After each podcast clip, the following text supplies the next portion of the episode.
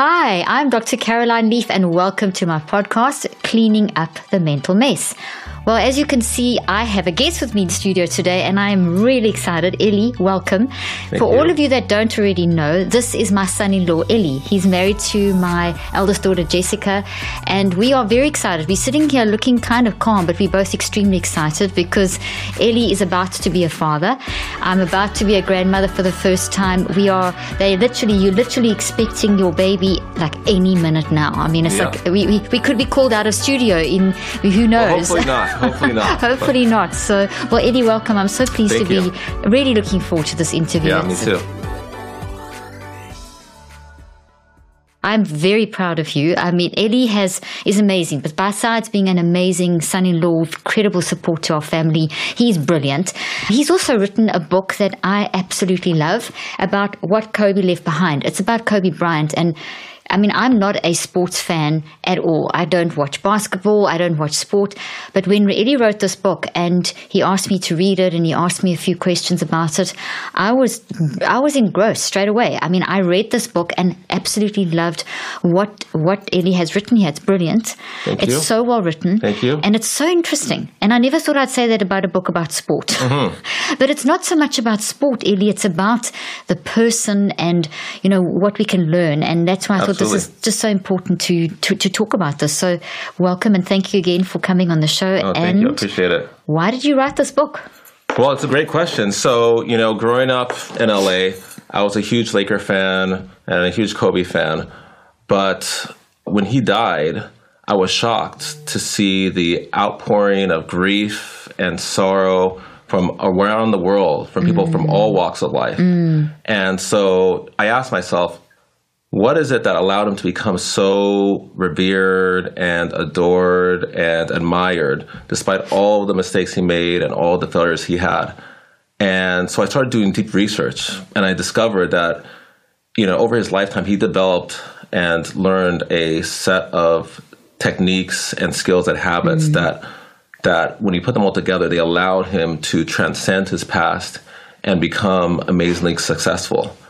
And uh, eventually I realized that these skill sets, these techniques, are there things that don't just apply to basketball, but they can help anybody become their best selves. And so once I put two and two together, I'm like, you know, this is a story that the world needs to know because it can help us do so much more with what we're given and really just enhance our lives in just very special ways. Mm. That's what I got when I was reading the book because it really made me feel that it encouraged me and it made me, you know, I'm in the field. I'm in this field of mental health and mm. encouraging yes. people. But there was just to see it attached to a story and to see that, you know, how he overcame things. And, you know, I found myself reading things even that you'd interviewed me about and thought, yo, that's something I need to apply in my own life. And yes, I have applied that and I want to apply that. And so it motivated me and I'm in this kind of field to actually learn more about, you know, what can we do and, and how stories can help us. And, you know, you write so well. I mean, this is what really impressed me. And you're not, you know, you, you write so well. It's so interesting. So I, I have so many questions, Eli. Sure. So I wanted to start though. I'm going to, I'm going to kind of start with Eli interviewed me about the concept of reconceptualization and my neurocycle. And I mean, Eli knows my work. He's been a consultant in our company and he does a lot with us. So he, and him and I love to have long discussions, sometimes in the car when we're driving somewhere and the others are saying, Hey, Eli, Caroline, concentrate on the road. And both of us are chattering away and ignoring them.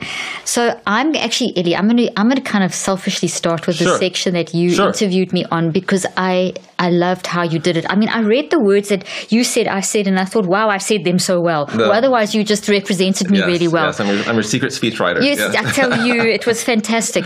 Well, Eli and I spent quite a lot of time talking about the concept of reconceptualization, and you have a you have a really great passage in here, and you interviewed me, and you basically asked me about the you know reconceptualization. I don't know. Do you want to read this, or just tell me? Just talk about this. This little section. It's on page two seventeen. I'm going to read the first Sure, sure, paragraph. go ahead, I'm going to read the first paragraph Yeah. where uh, and Eli asked me, but how does reconceptualization work? And it centers around a concept called multi- multiple perspective advantage, according to Dr. Caroline Leaf, a leading neuroscientist and mental health researcher whose mind management technique, the neurocycle, contains reconceptualization at its core. Here's how she explains multiple perspective analysis in a nutshell. Now, I'm going to read this because you said it better than I said. After someone has had an emotional experience and is and its intensity has dissipated, there is still energy associated with that experience that can do good or harm to them depending on how they perceive the experience. If they try to think about the experience from a different perspective, like the viewpoint of a third party, they can change the emotional energy associated with that experience so that it can drive them in the right direction instead of the wrong one. I mean, just that alone. Let's talk about that. Why did that capture you? Because we we we said a lot in when we, we were chatting and, and sure. we were interviewing you. Sure. That really captured you because it's really fantastic how you captured that. Sure. Thanks. So, you know, it's what's really fascinating how the some of the the methods that you teach were are kind of universal truths that other people, other high achievers have learned for themselves. So for Kobe Bryant, as I started to study him deeply, I recognized that through all that some of the adversities that he had experienced and some of the toxic energy that come his way, come his way, he really did see. He even was quoted saying, "It's like it's just energy, you know. Everything's energy. Whether it's somebody praising you or somebody condemning you, whether it's you making a mistake or some trauma happening to you, it's all energy." And it and he figured out that he could he could look at it from a different perspective and then process it in a way that it could be as fuel mm. for him to drive him forward. So instead of him feeling beat down, he could convert it and then now when he's going to the basketball game, he could take that and, and take that energy and take it with him to go in and dominate his opponent on on the court. And it was just so fascinating because it's like then when, when you have when when nothing can hold you back because everything's energy, then you really are empowered to to conquer everything. And then when bad things do happen to you, you know, you can actually use those as stepping stones to your next victory. And so he really and I mean and that's what's so fascinating about him is because you know he had so many public failures, so many so many setbacks, and somehow he overcame all of them. Which and it's like, how does that happen unless you have some sort of uh, strategy that addresses whatever happened and uses it to get to your next success. So, so mm-hmm. when I saw that what he was doing, and then it reminded me of what you're doing, I'm like, oh my gosh, there's a connection. One of many connections that I discovered in his life that I'm like totally aligns with what you teach and what you try and encourage your followers to use in their own lives. I love that. And you know, that whole energy thing is so valid, Eli, because every experience you have is, as you know, you've heard me say so often, and, and my listeners have heard me and viewers have heard me, that it, every experience is being, is, is wired into your mind, brain, body connection as a reality. It's not just some airy fairy thing. It's a real protein tree like structure in your brain. It's a change in your cells. It's a change in your mind. And it is energy. It's any energy vibrations in those proteins in the brain. And if it's toxic, it, it does become this fireball of energy like a volcano. And it's mm going to go somewhere. Mm. So reconceptualization is harnessing that. So what I, I, would, sorry, do you want to go ahead? No, no, no. Say, so I, would love us to talk about a story, you know, make, get something specific sure. or a few. What, what sure. can you, how did you make that sure. association? Tell us something specific well, maybe. Yeah, so there are a couple mean, a, of a few, a few amazing stories. Like one story was when he was in high school, he would, or yeah, when he was in high school, one of the things that really was a challenge is he was the only player to jump from high school straight to the NBA who was not a, a center or a power forward. So, so when incredible. he made the decision, it, it, you know, as a high school senior to skip college, he had so much, so many people doubting him, so many people attacking him, mm. saying, "No, you're going to fail."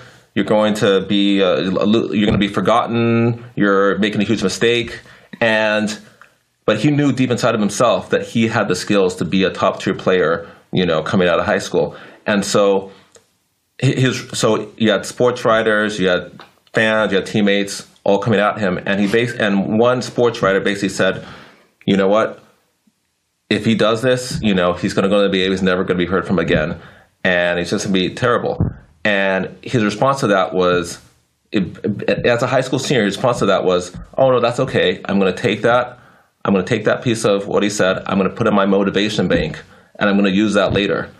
So he literally took whatever that toxic energy is and said, hey, next time I'm on the court and I'm facing a challenge, I'm going to remember that guy who said I can never make it. And I'm going to be like, okay, that, that gives me the, the motivation to go and prove them wrong and go and conquer whatever it is, whatever it is that's in front of me. So mm. he, he really just, he, he even as a even you know as a as a kid he found ways to to use all that and then transcend that and i think the core of it is you have to already be confident in your own abilities. Obviously, if Next you're really key. if you're really if you're really emotionally distressed and and don't really feel like you can do anything, then it's easy for people to rain on you and for that to bring you down. But if you develop, if you figure out, a way to develop confidence, and then someone comes down on you, you if you, you've built that up inside of you, you can be like, hey, look, nothing they say can bring me down because they don't know me. They don't know how many hours, they don't know mm. all the time, all the effort I put into being great at this thing. So now, not only is what they're saying a waste of time for them, it's just it's just even more valuable for me because proving them wrong will make my victory that much sweeter. Mm. So it's it's just it's just a beautiful thing for me to actually have that as part of my my psyche. You know, that one of eh, when he retired is in his last year mm-hmm. as a, as a Laker, he actually put out a you know he had a long standing relationship with Nike, and he put out mm-hmm. a video, a, a commercial which was kind of like his swan swan song swan to song. mm-hmm. being a player. But it wasn't a commercial celebrating his heroic achievements and everybody like worshiping him. It was a commercial that showed him on the court, you know, shooting a, shooting the basketball, and showed just an arena full of people just yelling insults at him yelling insults at him. Wow. They were saying, you know, you know, you suck, Kobe. I hate you. Da da da da. From every part of the court, and and then he he he just put his hand to his ear like he wanted more of that. He he wanted more of the hate because it was just validation of his abilities. Because at the end of the day, the people who challenge, the people who try to be successful, the more successful you try to be, the more hate you're going to get. So he just saw it as like a blessing mm. to get all of this toxic energy at him. Because not only was it validation and proof that he was going in the right direction, he since he knew how to convert that, he actually enjoyed it. And so making this this commercial about it was like the true the true frame of reference of like, yes, I love being hated, you know, because it's I don't want it, but if it's there, I'm to use it. So might as well just just embrace it, just make it part of my identity. That's amazing. So that ability to take, because energy is never lost. It's always, as yeah. you, you, know yourself. I mean, yeah. you're an engineer. Yeah. It's always converted. It always goes from one form to the next. So that is a toxic energy, and he took that and he made it work for him instead of it being destructive. Yeah. He had this ability to make it constructive. Yeah. And you kind of think Kobe Bryant. I mean, everyone loved him. I didn't even know he had that situation where people hated him, but I know he was kind of a bit difficult. Yeah. When he, oh, in his young days. He, kind of a, he had a lot of issues that that did hold him back, and you know, prevented him from becoming as successful as he wanted to be. And that kind of set the groundwork, a lot of the groundwork for a lot of the negative energy to come his way, whether they, people said you're too selfish or you're too, you know, you, you know, you're too mean spirited or you're too mm. demanding or whatever. That, that did set the groundwork for people to really attack him. But because he found a way to transcend all of that and actually use that as fuel, then it turned from it turned from this hate into kind of a reverence at the mm-hmm. end mm-hmm. where the where I would see like I would you know after he died I would see you know what look at comments online and people would say you know oh I you I hated you so much when you were a player mm. but now I'm crying that you're gone you know mm. and it's just quite because he, he's just quite fascinating how he how he just converted all of whatever was happening converted to something that could lift himself even higher and and just show that you know whether you, how you feel about me you're gonna you're gonna respect me because i'm going to you know use all the energy to to be the best. Mm.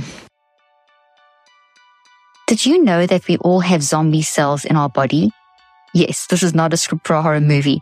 Senescent cells also known as zombie cells are old worn out cells no longer serving a useful function for our health. Thankfully there are ways we can actually combat the effect that these zombie cells have on us including using senolytic ingredients that are science backed to support our body's elimination of these cells.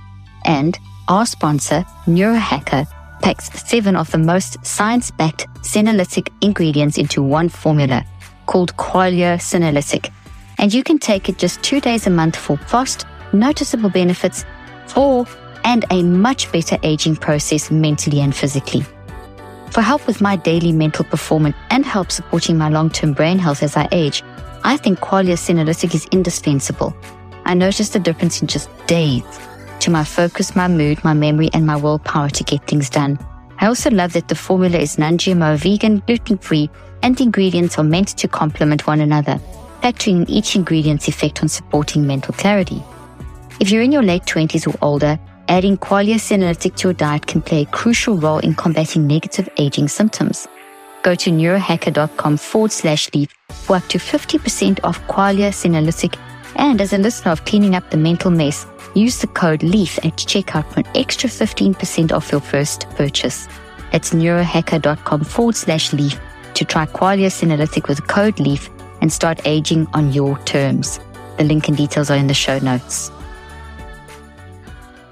So you said something very interesting there about how in his initial, and I, I mean, I read that in Yes. your book too, and Yes. he was kind of a, quite obstropolous. I mean, he was quite rude. He was Yeah. quite, he wasn't seen as having much empathy. No, and no, no, Empathy no. is another theme you Yes. explore in the book. And I'd love you to talk about like his early days and how that shift to empathy became very much a guiding force in his life. Yeah, well, if you know, if you go back, so you know, one of the things I t- that I try and elevate is, yeah, if you for you know basketball fans, most basketball fans, uh, you know, recognize how Kobe Bryant was seen as a selfish player and very just you know, some people would say narcissistic, very uh, you know focused on his own his own success and pushing people out of the way. But a lot of that came from his childhood. And people forget how much your childhood does impact how you are as a person Yeah. because he was isolated as a kid. You know, his parents were lit. You know, he- had to follow his his NBA player dad from one city to another, mm-hmm. and then in Italy where he didn't know anybody, didn't know the language, didn't know the mm-hmm. culture, going from city to city with his, with his with his dad with his family as his dad continued to play basketball. You know, all he he had no social circle. He had no no uh, Normal sort opportunity. of- Yeah, he had normal. He had normal child. He didn't have a normal childhood where he could really socialize with people his age and and really learn how to share and how to lean on others and develop a community. So he was just focused on himself. I can't trust anybody by myself to be the best, and all I have is basketball. So the basketball is my identity, and anyone who tries to get in the way of that is is the enemy. So you mm. know, and so that's kind of I, I mean, based on his past and things that he's even acknowledged, that's that's what led him to become kind of become this. You know, at the beginning of his career, like seen as self-centered, seen as you know just focused on getting everybody out of the way, and yeah, he had he had some success with that because he was so passionate about his mm-hmm. sport. He did have some success. He, I mean, he had you know with him and Shaq under Phil Jackson, you know, three peat championships. It was amazing the accomplishments they had, but there was a lot of a lot of strife and toxic situations there between him and Shaq, between him and his coach, which which ended up destroying the team. Mm-hmm. And so it wasn't until years later that he started to realize, okay, you know, this isn't working. I'm now in the second half of my career. Shaq's gone. I don't know if I can make it to another championship. The people I have around me, I don't have any superstars on my team anymore. How am I going to win? You know, because I can't do it all by myself. I, don't- I've realized I've scored more points than anybody. I've scored 81 points. I- I've I've do- dominated the league for years, but I can't win a championship because I can't do it all by myself. Mm. So I have to find another way.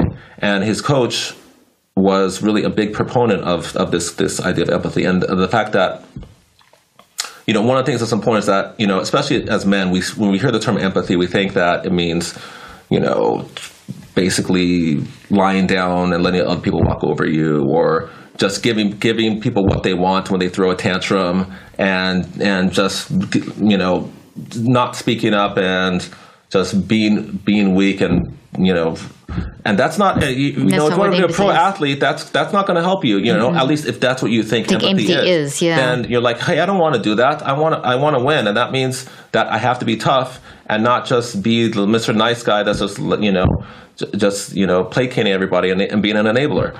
But but then if you back up and you realize empathy is just the definition of empathy is just understanding other people's feelings, mm-hmm. under, trying to understand what they're going through, and it doesn't reflect on what you should do with that understanding. Mm-hmm. And that's something that Kobe talked a lot about after he retired is how empathy was the key for him in the second half of his career.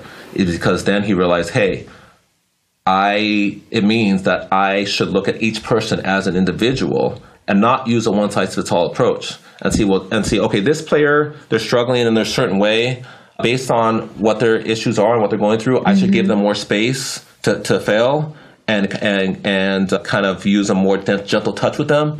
With this other person, I know he that person does like confrontation. They're more they're more receptive to a challenge. So I can be so I should be tougher with them and and, and push them more significantly so that I can help them rise to the next level. And so by by using a different technique that's tailored to each person's mindset, identity, and where they are in the life, he was able to elevate all of them to a point where they could be their best when he when he was playing with them. And so then it wasn't just him being the best player on the court.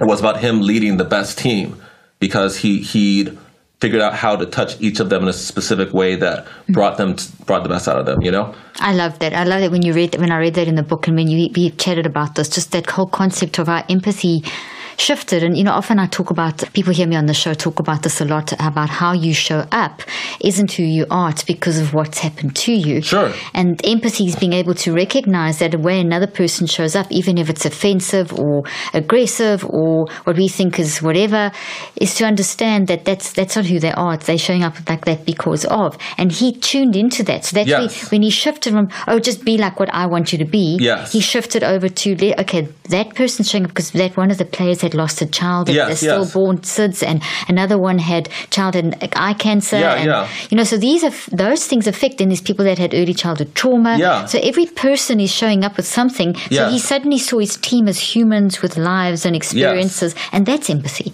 Yeah. And it was that tuning into the person and aligning with their their pain experience that got the best out of them and shifted the Lakers to being incredible. Yeah, it, it, it truly was. It truly was. I mean, that team in 2008, 2009, 2010 is is still seen as like one of the most most overachieving teams because you had Pau Gasol, who is now just entered the Hall of Fame, but other than him, there was really nobody on that team that was of any that was like a all-star wow. talent besides Kobe. But because of the way that he shifted his perspective in terms of how he treated his teammates and really following the leadership of his coach, you know, Phil Jackson, who who was all about empathy and all about how to connect with each player individually, then they were able to become greater than the sum of their parts and do what other teams with superstars were not able to do, you know, which is mm. be a mm. cohesive unit and be kind of that one mind approach to how do we how do we achieve victory. So um, love that. Yeah. It's kind of like reminds you of Ted Lasso. It's almost like Ted, it's like the little lessons that from Ted Lasso. Yeah. I wonder if they didn't take some lessons from well, your you book. Know, well, I mean, there is that one episode where he does when he has his epiphany in the in the bar it's when he's watching the you know the Bulls. Yes, and, yes. And, and, and learning about how Phil Jackson's triangle offense, which Was also the, is part of this because that whole offensive strategy is about trusting each other. Yeah, totally. You know, that's the whole key. So so yeah, and then yeah, bringing that and then bring it out to soccer for his own, own success and and but it goes and that's the thing. It's like it's this is not just about sports though. It's about life. It's about learning mm. how to trust each other and how to how to open up to each other so that you can get people to trust you. I, and that's one of the, one of one of the challenges that he also ad- addressed in the in those later years is like not not only is it just not good enough to just say hey you do this because I did it mm-hmm. you be great because I'm great. Mm-hmm. What he started doing is being like hey let me open up you know, I've been so guarded all my life and protected all all the things that all you know my personal stuff. Mm-hmm. Let me open up to you about the things that, that was I fascinating. Dealt with. His stories. Mm-hmm. I dealt, let me open up about the things I dealt with, and kind of expose myself and take down my take off my armor so you can see all the scars that I have, and then you can see, hey, you have scars too, but mm. those don't have to hold you back. They can actually be empowering for you as well. So that right there was created a, a, deeper bond. Yeah, that vulnerability he showed his teammates created a deeper mm-hmm. bond with them and allowed them to get to know him better and now trust that he was like them and that they could join forces in a deep way to to achieve success. And then and then the, you know the, the results follow I love that. What is one of the most your favorite stories about him in terms of his vulnerability when he started opening up? To I would team. say, I would say, well, to his team. I mean, there's there's a lot. Or anything about him, I I, mean. mean, there's so many stories. It's just quite fascinating. I would say that with his, or well, with his team, he he talked about his relationships.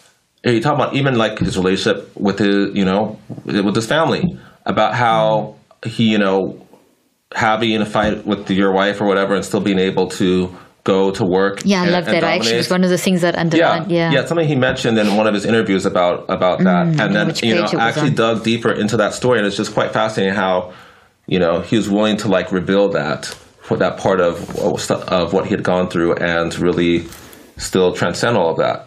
So and then yeah, his you know. So he, and his documentary called Kobe Bryant's Muse was also very fascinating because at the end of it, or, or sorry, near the end, he talks Mm-hmm. about you know his the whole challenge of the, you know uh, the the assault accusation. Oh, yeah, and how he you know and the rest and how his life had been pretty much destroyed, but he had to recognize that it wasn't about him.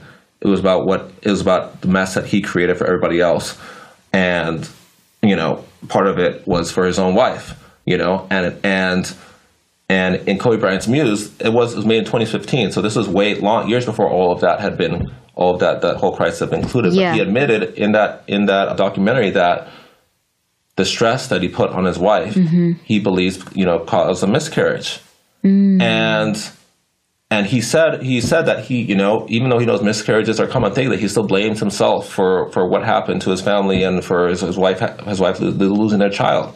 So for him to come and mm. like you know say that on camera to a national audience is like a huge demonstration of like growth and humility Yeah. and really as much as people say hey you need to be tough you need to you know show everybody that you're strong when you show signs of vulnerability That's strong. that you know when you show signs of vulnerability that are not forced then that's that is strong exactly you're strong Mm. enough to let people know how you felt you're strong enough to show people your Mm. scars that's the real strength It is Yeah. a real strength, and it's Yeah. that you said something very key in terms of just being a human, being alive, mental health, all these things.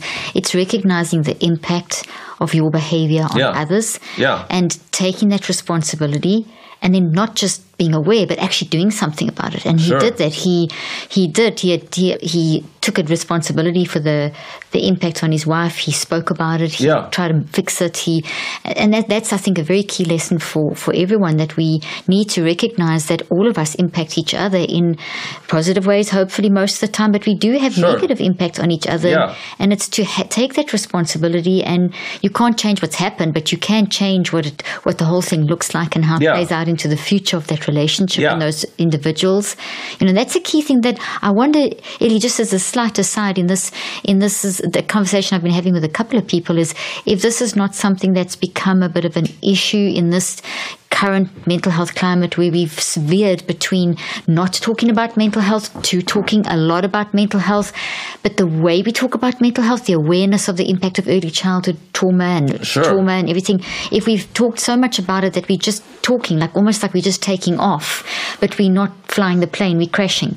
I wonder if there isn't a little bit of not enough recognition of, hey, yes, that happened to me, but I'm also showing up in such a way and I'm also impacting others. And it's not just about me and I can't just put myself in a bubble and I don't know, just a little bit of a No, thought. I know. I think that's a great question, and I feel like yes, it's it's great that that mental health is a bigger issue, but it only matters how you talk about it. And Mm. I do feel like a lot of the conversation is about how you know each person should feel like they are a victim, and and yes, we've all victims in certain ways. You know, and mm. childhood things happen to us that we couldn't control. This is true, but there has to be more than just being a victim, and it go and part of it is that you know something that you say, which is it's not just about you know reacting to things. It's how you, it's, it's about how do you respond? You know mm. you can still control how you respond to the things that happen to you. Mm-hmm. And again going back to the whole idea of you know how kobe responded to things happening to him it goes back to hey i can change the future based on how i respond to the past mm-hmm. That's so, uh, important. yeah. So exactly. So you know when people say and you know whether it's you know especially things happening in your childhood if you you know decades and decades later it's like at the, at the end of the day is what are you going to do about it how are you going to either take whatever happened and turn it into something good for someone else or how are you going to go and try and try and you know fix the things that you can fix? And and it goes back to like i said taking action. You know talk therapy is great but there has to be some action at the end of it to to be able to transform the where you are and, and get to a better place so that your past is is not like a burden on you but and a burden on yeah, others and a burden on everybody else too I mean, life life is life is messy, and that's you know that's why this podcast is called "Cleaning Up the Mental Mess," which yeah. is very appropriate because life is messy. We all a mess. No, there is no normal brain, as per Yale study, as per the research. Mm-hmm. This means that we we have to constantly be moving between the famous thing, or the, the thing that I say all the time, which is mind management. And mm. I see throughout your book the elements of how Kobe did manage his mind. And I think that really seems to, to me what gripped you as well. All these elements of what he put into yeah. his mind management journey. Yeah. Things like empathy, things like reconceptualization, yeah. very fundamental processes that make you part of a community that can move forward. His being a in the basketball community, yeah. being a father, being a husband, yeah. being an influencer in, on so yeah. many people's lives, and to the point where he's left a legacy. We don't necessarily have to remember Kobe, great basketball player, really not the, one of the nicest characters in the first half of his life. Yeah, sure. We, we don't really think we think of how he changed, sure. and that's huge, isn't it? Well, I mean, yeah, it is the it's, legacy. There. It's really huge. I mean, again, going from you know being an LA native yeah. You know, I felt I with. felt like okay, Kobe was you know Kobe and the Lakers they were they were for me, you know, because that they were LA was synonymous with Kobe.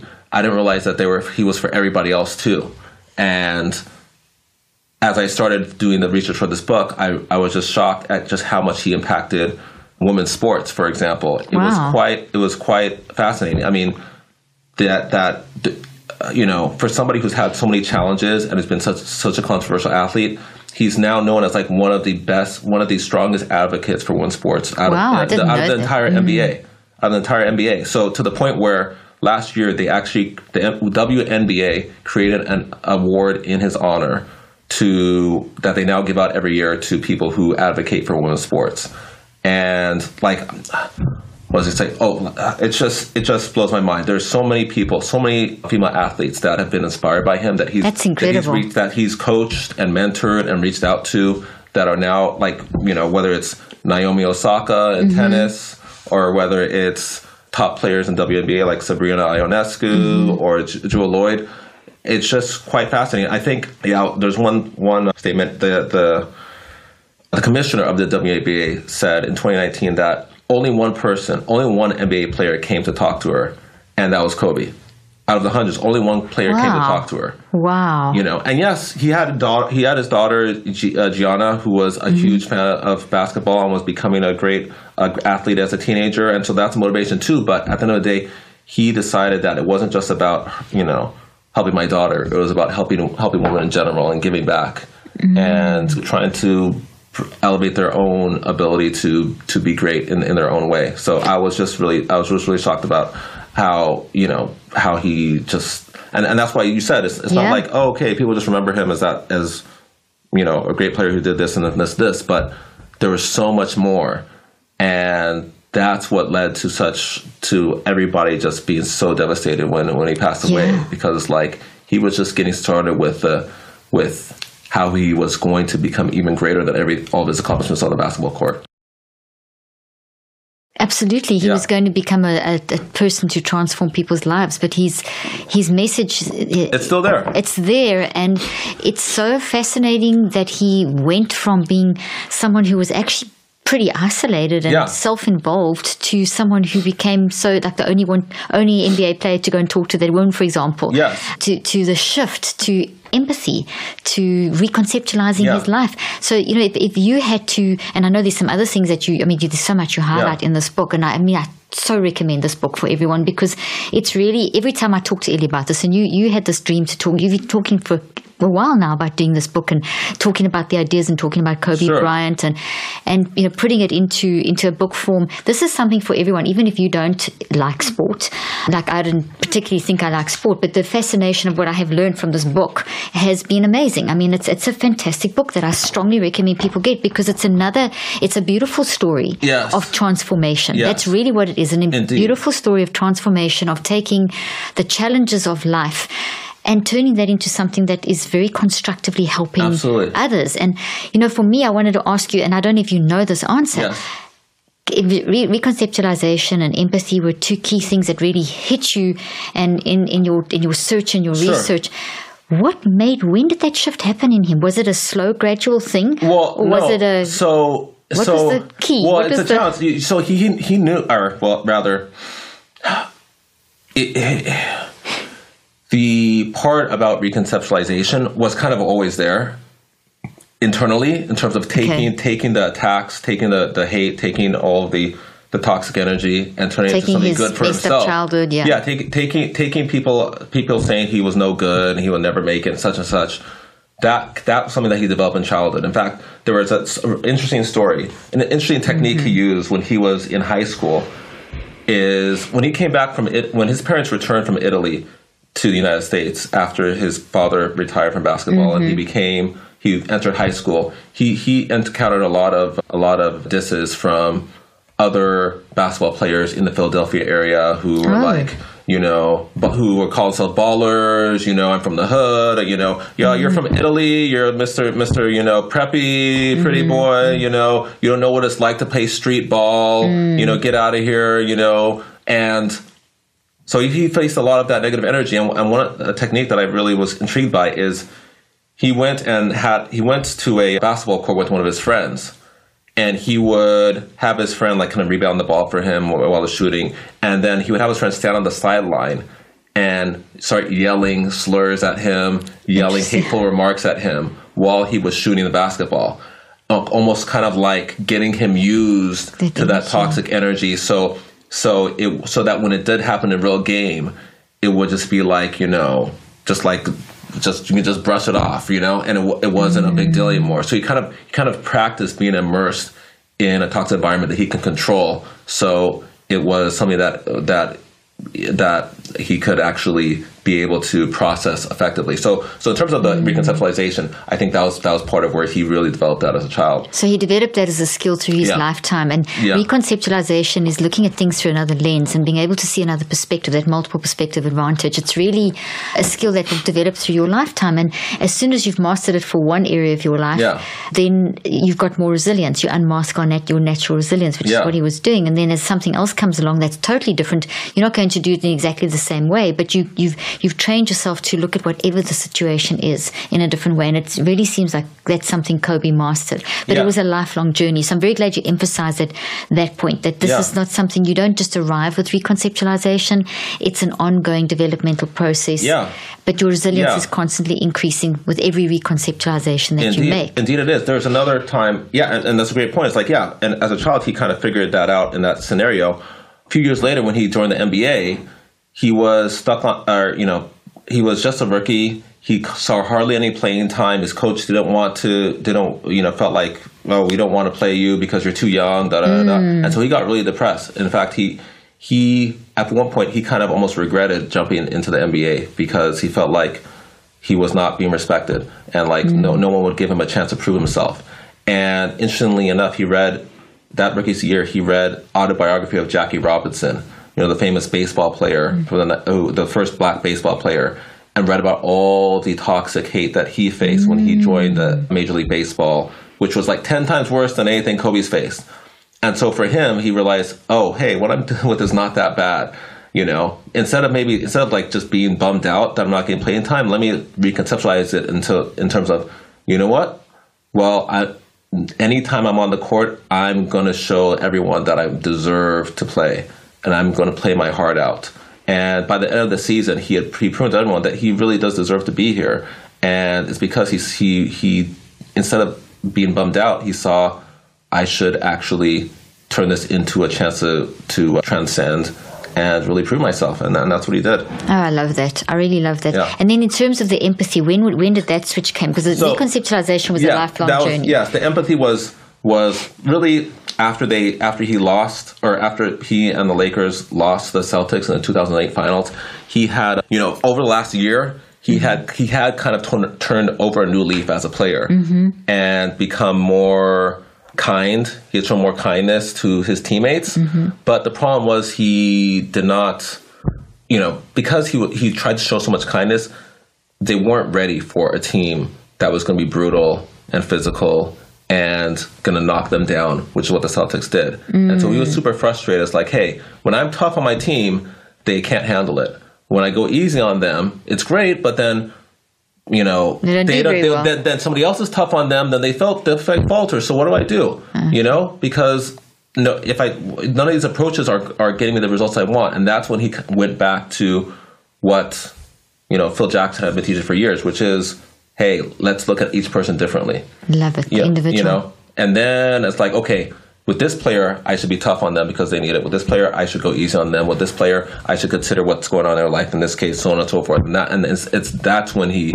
realized that you know it's not just about oh okay, let me be nice to everybody, or or okay, let me yell at everybody. It's like let me treat these people different about you know according to the situation they're in and the experience they've they're having, and and that's what really made the difference for them. Wow, you know that's such a, a an amazingly appropriate life principle too, because the whole concept of let me see you, let me understand you, and not put you into a category like yes. everyone else. And that's why I'm yes. so anti things like personality tests, because you aren't a type, whatever, you're type you. And it's like that individuality that we need to recognize as individuals, and you build a person's self identity like that. So no matter how they're showing up, you're still seeing that person's value and you're understanding and working around that. Obviously, there's, you know, with, there's consequences and there's parameters and they need to, you know, train and all that kind of stuff. So there's the, the, the, skill required. But it's that fundamental recognition of the humanity, the uniqueness of that person's humanity and who they are. And, and, and that was the key turning point yeah. in in how they turned into an incredible team. Yeah, it, it really was. It really was. Yeah, it, it, he just such a life lesson. Yeah, it's it's yeah, it's just it's quite remarkable and and another another thing that was just really great for me is that like after he retired, even a few years before he retired, his focus had had transitioned from you know winning championships really to just teaching everybody else. Hey, here, look, check out what I learned. Check out all the things that I discovered through my career. You guys need to know about this. Wow, you know, it's almost whether, like he had a sense of like urgency. I don't know. I mean, I did write in the book. You know, it does feel like he, you know, he wanted to get all of his secrets learnings out, out before it's too late, and he got enough out that it's filled up this book with amazing stories and so many words of wisdom from him you know that really just just inspired me myself I mean, yeah. like one one thing that we haven't talked about is meditation. Yes. For example, yeah, I wanted to bring that up. Meditation. So, so he, you know, he learned meditation love, from Phil mm, Jackson, yes. who was a big who was a big proponent of that. And for me, I never was. I mean, I've heard of meditation here and there, but I was never like gave it any much thought. I'm like, oh, there's just some some new woo woo thing. It was some woo woo thing. I'm like, what? what, you just sit there. How are you supposed to think of nothing? That doesn't even yeah, make any sense. Make I'm just like, well, yeah. why am I wasting my time?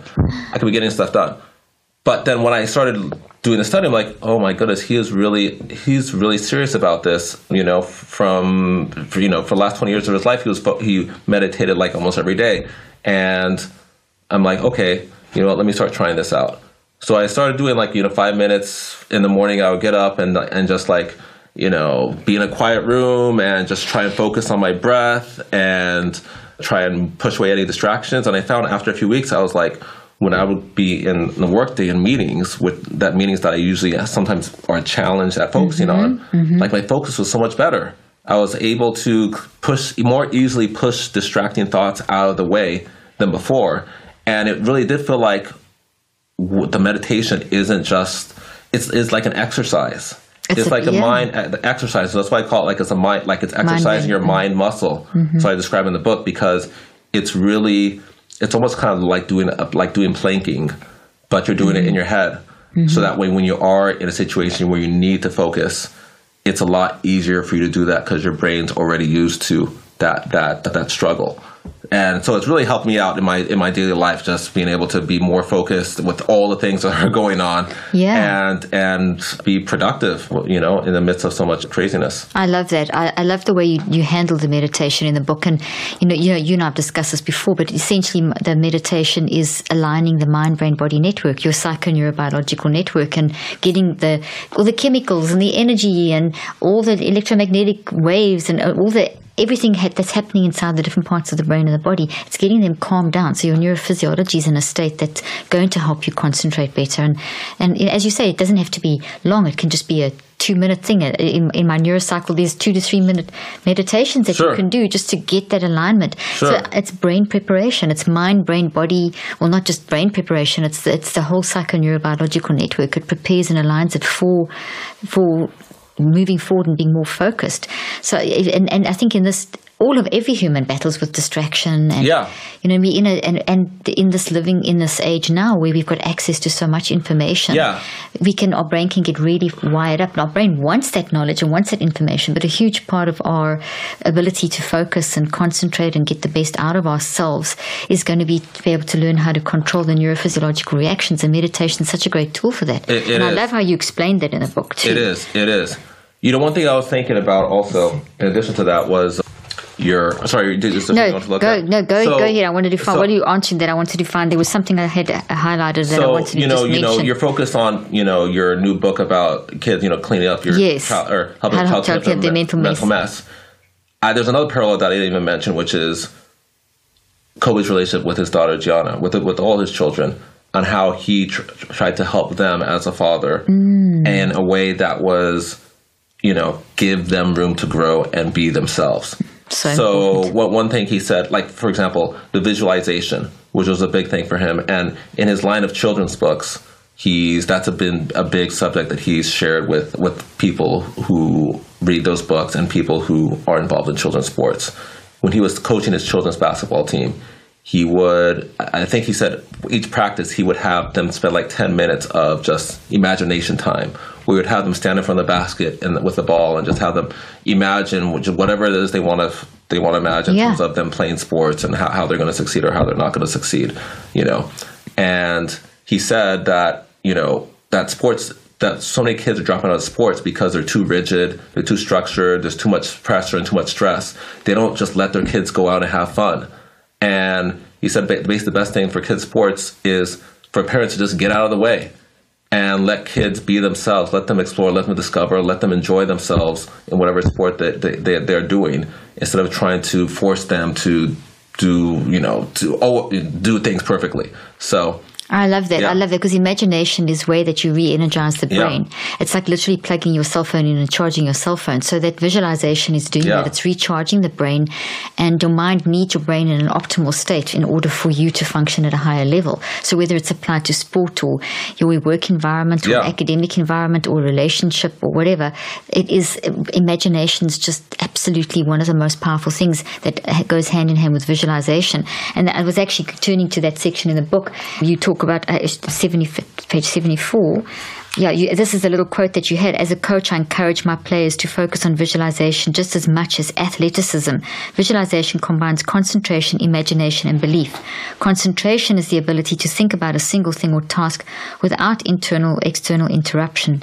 Imagination is the creative ability to see yourself in a wide range of situations and envisage how you'd navigate them. Belief is unshakable confidence in your own abilities. These qualities are crucial to success in sports. I absolutely love that. Do you want to unpack that paragraph a little Well, bit yeah, and talk yeah. a little bit? I don't know if you need it in front Oh of no, you. no. Well, you know, it's, I mean, I, I know. Yeah, I do. I do know. But yeah, this is something that he discussed in one of his articles that he wrote about visualization and when it comes to teaching kids, like his his daughter's basketball team, and it goes back to yeah, it's as he says, three steps.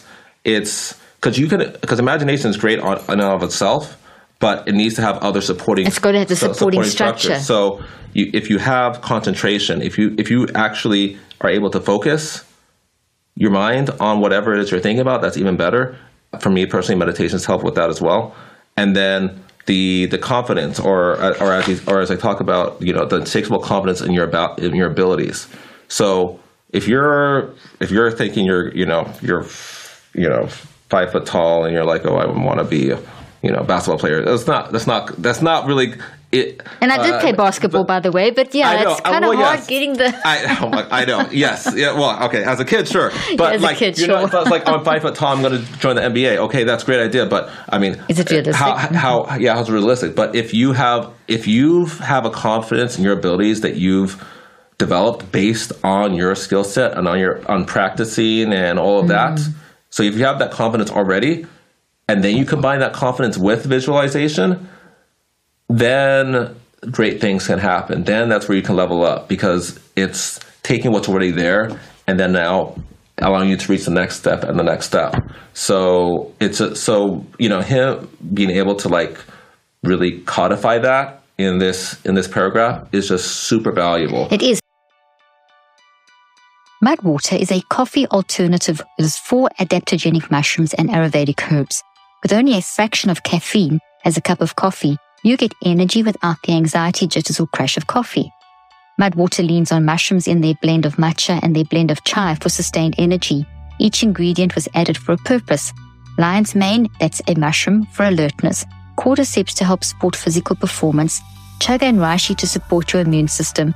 Turmeric for soreness and cinnamon for antioxidants. I personally love their delicious rest blend with rooibos, chai, chamomile, and cinnamon, which I mix with coconut milk and honey at night for the perfect bedtime drink.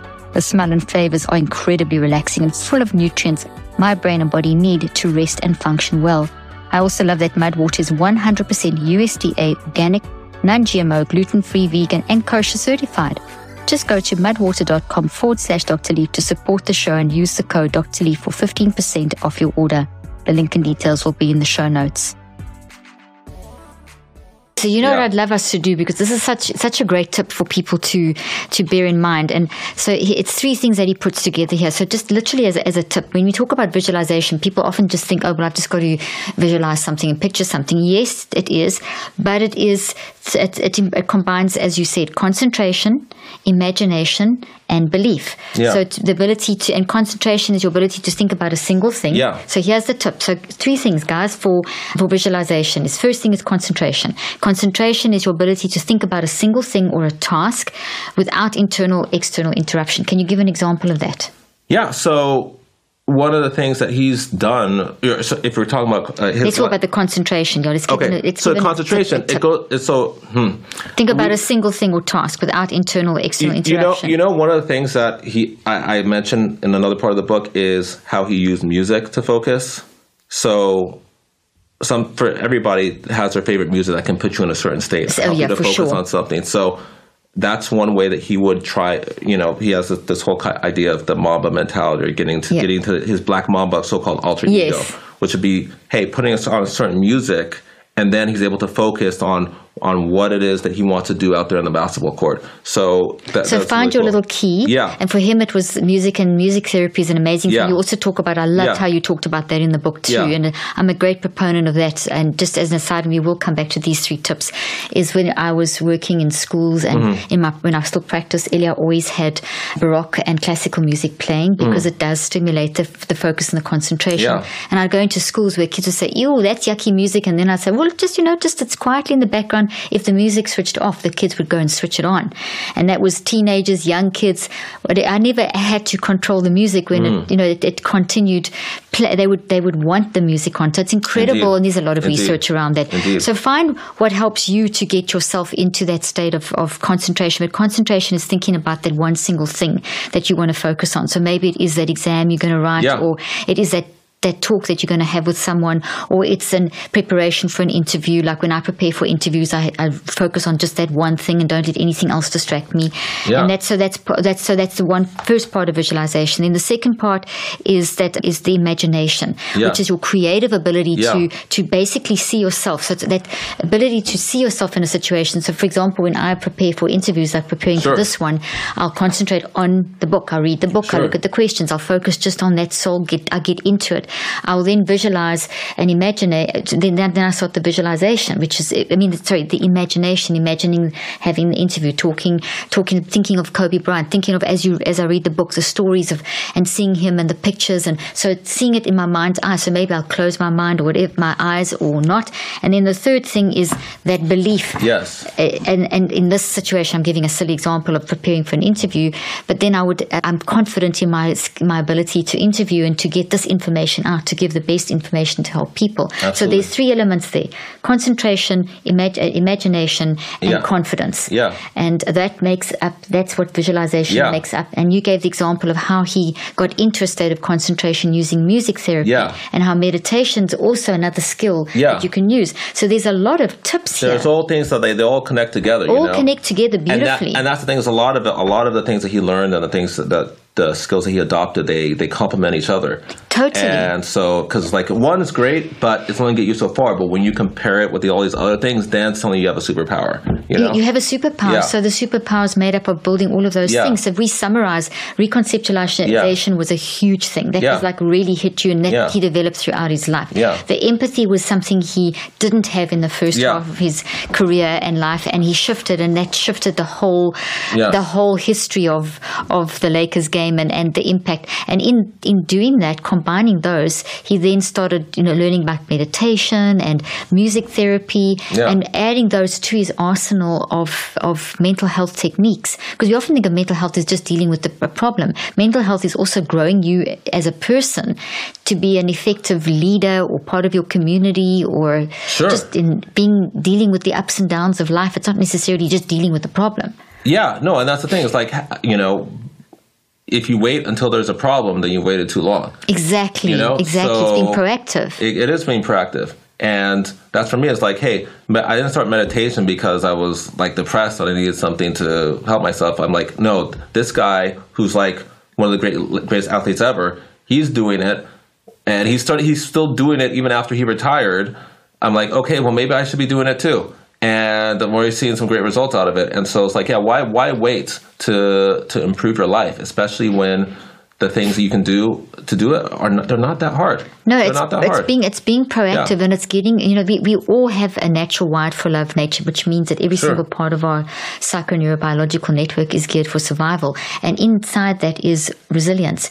And resilience is what we naturally as humans have, but it has to be unmasked. So the kinds of things that you teach in your book are and and through these stories and these principles are helping to unmask our natural resilience in a very proactive way. Yeah. So this book is a book for everyone because it is Yeah. a book that is proactively through stories of, of people's and we love stories of people's lives. We love Yeah. stories of, of, you know, heroes and people changing from being kind of mean to being Yes. incredible. We love that. No, it, it's I know, and that's why I, I I I enjoyed writing this book so much because it did reveal to me more about his stories that. It's not just that he was just a great person or a great player all the time, and a, you know a co- cookie cutter hero. And it's not just that no that one can really aspire to because it's only one of the few and I can just admire but Yes, yeah, just, and can, that, but but see, when people see people on TV, that's Yeah, what they think. they think, they, yeah. either think, oh, they're just perfect. I'll never be like that. Exactly. Or they resent them, or like, oh, that must person must be really horrible, whatever. Yeah. But it's actually not.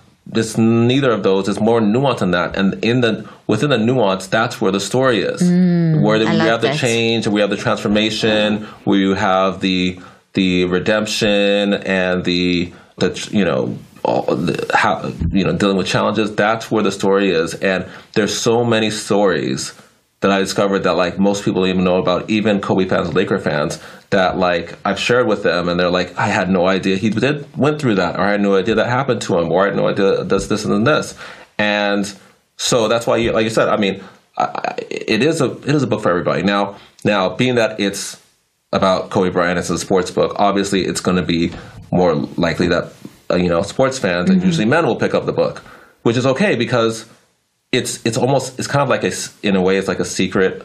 uh, It's a way to get mental health ideas to people who are not usually thinking about mental Exactly, health. So so. I think from that viewpoint, I'm really.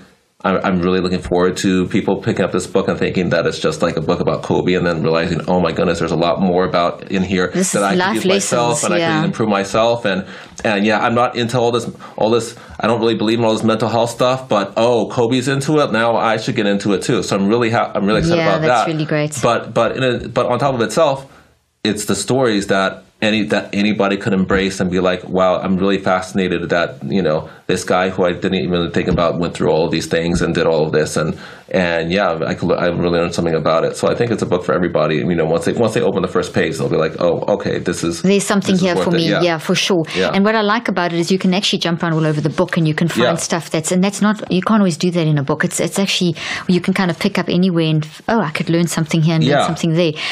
T- two more things I'd like to do Yes. before we end this interview. Yes. Tell me that you said there's stories that people have didn't oh I didn't even know that about Kobe. Can you pick one of those? Yes. Just something that people don't know that really got you that or that you shared with others and they said, Wow, I didn't even know that story. yeah, like What stands out to you? Yeah, like I, I, the story about Oh gosh, I don't want to give too much of the book away, but it's always no, good. I You've got lots of I know, stories I know. in here. I, there, there, there are so many. There are so many. The story about how he, oh, I, I guess this is a good story. So he, one of the WNBA players that that he ended up mentoring, she had a problem with dyslexia, so she really struggled to read, and he, you know, he would help her out with her basketball skills and all of mm. that, and then one day he sent her one of his his first the novel, his sport, first teen sports novel, you know, and he's like, "Yeah, I'm going to be launching this soon. I would lo- love you to read it." And the, the book's like 600 pages long. Wow. And so, Unless and you so- wrote and such so- long books. uh, yeah, well, that that book is one of the longest books that he that he wrote. So he she, he sent it to her, and she's like, you know, she started opening and reading it, but she's just like, I can't do this. I I, I hate reading because of my dyslexia. This sucks. And so she eventually confessed to him, Hey, you know what? I you know I appreciate this, but I'm just I don't think I can do this. And she's like, and he's like, Hey, look, I know. You know, and that's why I wanted you to do this. I wanted you to face your fears. I love that. I wanted you to, to to take this challenge because there's really special things in this book about resilience and about you know being able to transcend your challenges that I think you can really appreciate. And one of the other things that people don't know is that when Kobe was a child, he was also told that he has this he had dyslexia. I didn't know that either. Yeah, he was also mm. told that he had dyslexia, and that put him in that bummed him out as mm. well. So he had that connection that he shared with that player that that and where she was like, it just blew her away. It had nothing to do with mm. basketball, but it was just as motivating as any of his basketball skills that he shared with me. So That's a um, beautiful yeah. story. That's Yeah. a beautiful story. So I think people, the other sort of thing I wanted to throw out there was that people could literally take their own stories, Mm. like your stories of your life, and just see, you know, look, as you read through these things, just think of how where, where you could maybe your own story could be swapped out for Kobe's story and how you could apply the empathy Yeah. and the reconceptualization and the, you know, where you could fit maybe meditation and the elements of visualization that Yeah. we've spoken about, how they could fit that into their life. And like, and, and it's a proactive book. It's a story of a, a man's life who's had huge impact on people and how he changed. And it's it's pro, you've you've written it in a way that's encouraging people to be proactive about their own life, which is exactly what I'm trying to do with my latest book, which is helping children help them, as you mentioned, helping a parent help their children clean up their own mental mess, learn the powers to tell the skills to tell their own story in a very proactive way. And we can be so much more proactive about life, can't we, Eli? I Yeah. mean, this is like such a a skill. Speak, speaking of which, speaking of which, there's one other story that I think is really Okay, go for it. Tell- tell us. Tell us that story. So you know, because like you know, talk about his his other passion, which which was storytelling, and and and for those who do, who don't know, for those who have kids, especially kids who are interested in sports, they should totally go out and get his sports themed books, which are New York Times bestsellers. Yeah. That and I've read some of them, and the way that he combines fantasy with sports and Beautiful. it's just it's just really it's just really fascinating, and kids will gobble gobble it up. But how he got that, how he developed his passion for storytelling, it happened when he was in high school. So, so one of the stories is that he had a homework assignment he had to do, which was to come up with a story that he had to teach to. He had to the the whole class in their creative writing assignment was to come up with a story that they were going to then read to a kindergarten class, and he totally forgot about the assignment. And he was like, you know, school, the, you know, the, the school day was starting. He's like, I got to come up with a story. This is, I'm running out of time. And he came up with a story about kids and their clothes because he's like, how do I connect with with with, with kindergartners? I'm I'm a high school student. I'm a basketball mm-hmm. player, but I know a challenge I have is keeping my room clean. All my clothes are all over the place. Right, I s- sweep them under the ru- under the rug or under the bed. I hide them under the bed, and you know I don't put them in the laundry like I should. And so he came up with the story of of how little kids when they would be disobedient and hide their clothes under their bed. Mm-hmm. And then at night, the clothes would come alive. and, That's so cute. And then reach out from reach out from the bed and drag the kids down to their doom. Oh my goodness! Yes. I'm Yes. the kindergartners were Yeah, so, terrified so of that. he so he so he told this story to the kindergarten class and and then he said that days later the his high school received letters from parents saying oh, I don't know what happened to my kid, but his room's never been room? so clean. I love it. It's never been so clean. That's a cute story. So, so you, so you add that to your book about I love the that. mental mess. That, that's yeah. a really great story. I'll have to use that again. Eli, this has been such yes. a pleasure. I always love talking to you, and yes. it's been a pleasure to share you with my audience. And Absolutely. I really encourage that you go get this book. Where can they get the book? They can get it right now on Amazon, or uh, real easy way to find it is just go to www.whatkobeLeftBehind.com. That'll go straight to the Amazon page and, you know, go order it. You can get it in hardcover, like this beautiful one here, paperback, or your ebook and uh, yeah, yeah, share with everyone that you think could appreciate it. Yeah, thank you so much for doing this, Eli. It's no, really a great you. thing, and it's such, thank, thank you. you. for coming on the podcast and sharing no, these. Been, my pleasure. I've loved it, and I think this is such a great message that you have for everyone. It's, it's beautiful. It's a great book, and thank you and congratulations. No, thank you. It's been so you. nice having you here. Thank you. Thank you, everyone, for it. joining us today, and I look forward to seeing you next time. I hope you found today's podcast interesting and helpful. If you want more tips and help with managing anxiety, depression, and mental health, be sure to visit my website at drleaf.com and to sign up for my weekly newsletter where I also include a schedule of my speaking events and so much more. And follow me on social media. I'm on Twitter, Facebook, and Instagram. Just look for Dr. Caroline Leaf. Also, I love seeing all your posts on social media about this podcast. I love seeing what resonates with you and what you've learned. So be sure to continue posting and tagging me and letting me know what you think and how these tips worked out for you. And don't forget, leave a review and keep spreading the word about this podcast. Thank you for joining me today. I really hope you learned something new and helpful. Till then, I'm Dr. Caroline Leaf.